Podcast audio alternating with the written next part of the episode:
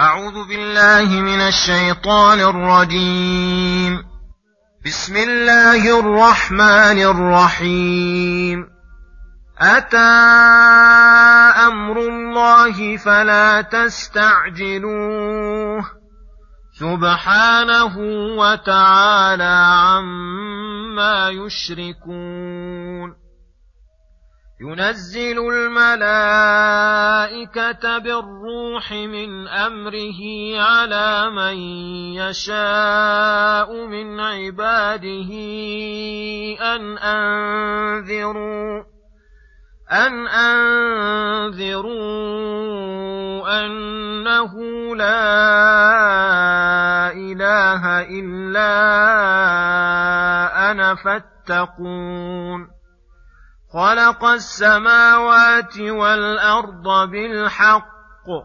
تعالى عما يشركون. خلق الإنسان من نطفة فإذا هو خصيم مبين.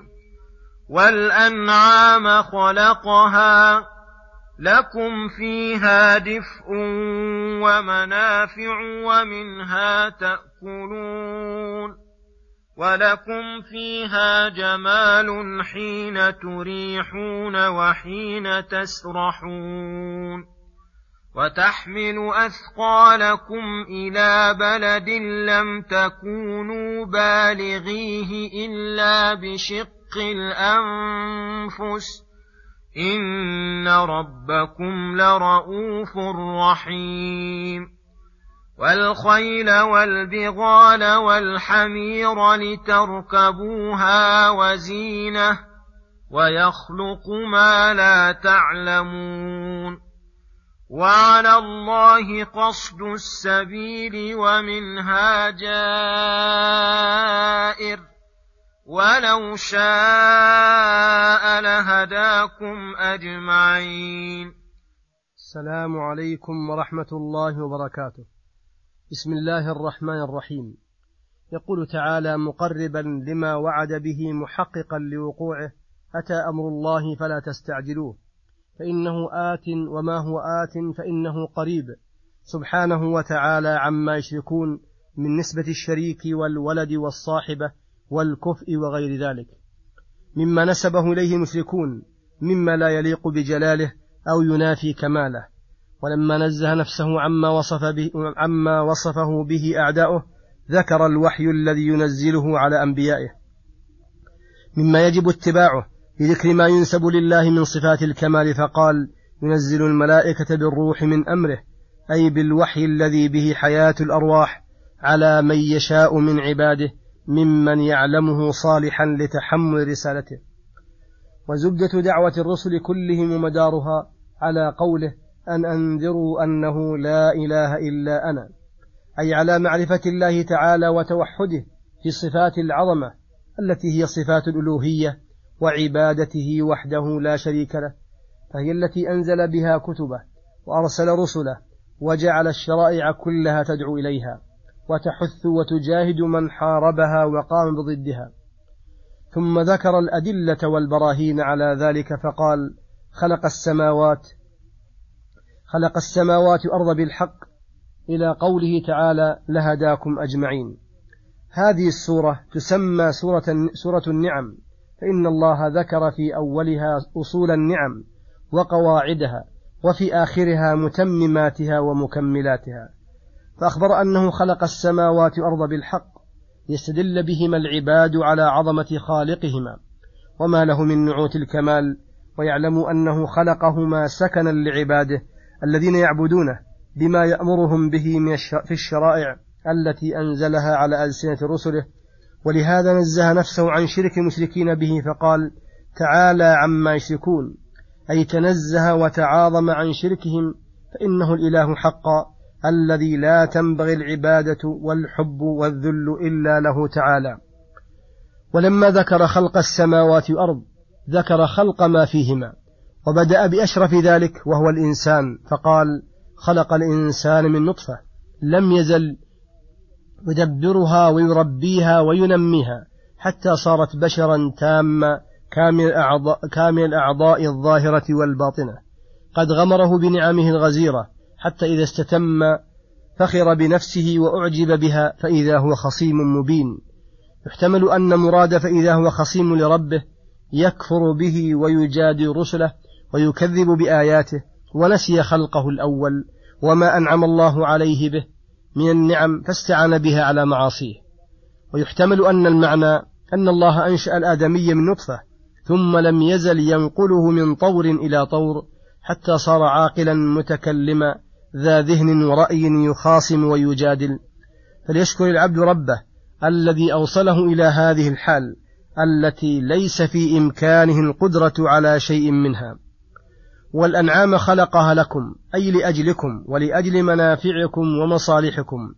ومن جملة منافعها العظيمة لكم فيها دفء مما تتخذون من أصوافها وأوبارها وأشعارها وجلودها من الثياب والفرش والبيوت. ولكم فيها منافع غير ذلك ومنها تأكلون ولكم فيها جمال حين تريحون وحين تسرحون أي في وقت رواحها وسكونها ووقت حركتها وسرحها.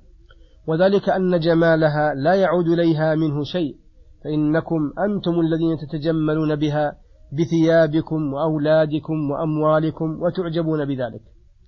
وتحمل أثقالكم من الأحمال الثقيلة بل وتحملكم أنتم إلى بلد لم تكونوا بالغيه إلا بشق الأنفس ولكن الله ذللها لكم فمنها ما تركبونه ومنها ما تحملون عليه ما تشاءون من الأثقال إلى البلدان البعيدة والأقطار الشاسعة.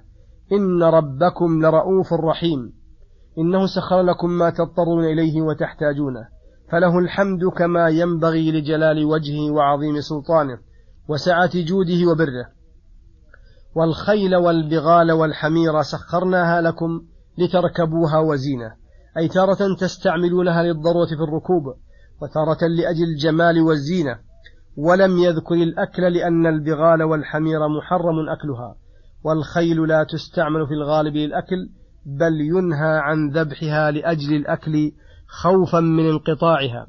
وإلا فقد ثبت في الصحيحين أن النبي صلى الله عليه وسلم أذن في لحوم الخيل. ويخلق ما لا تعلمون مما يكون بعد نزول القرآن من الأشياء التي يركبها الخلق في البر والبحر والجو ويستعملونها في منافعهم ومصالحهم فإنه لم يذكرها بأعيانها لأن الله تعالى لم يذكر في كتابه إلا ما يعرفه العباد أو يعرفون نظيره. وأما ما ليس له نظير في زمانهم فإنه لو ذكر لم يعرفوه ولم يفهموا مراد به فيذكر أصلا جامعا. يدخل فيه ما يعلمون وما لا يعلمون.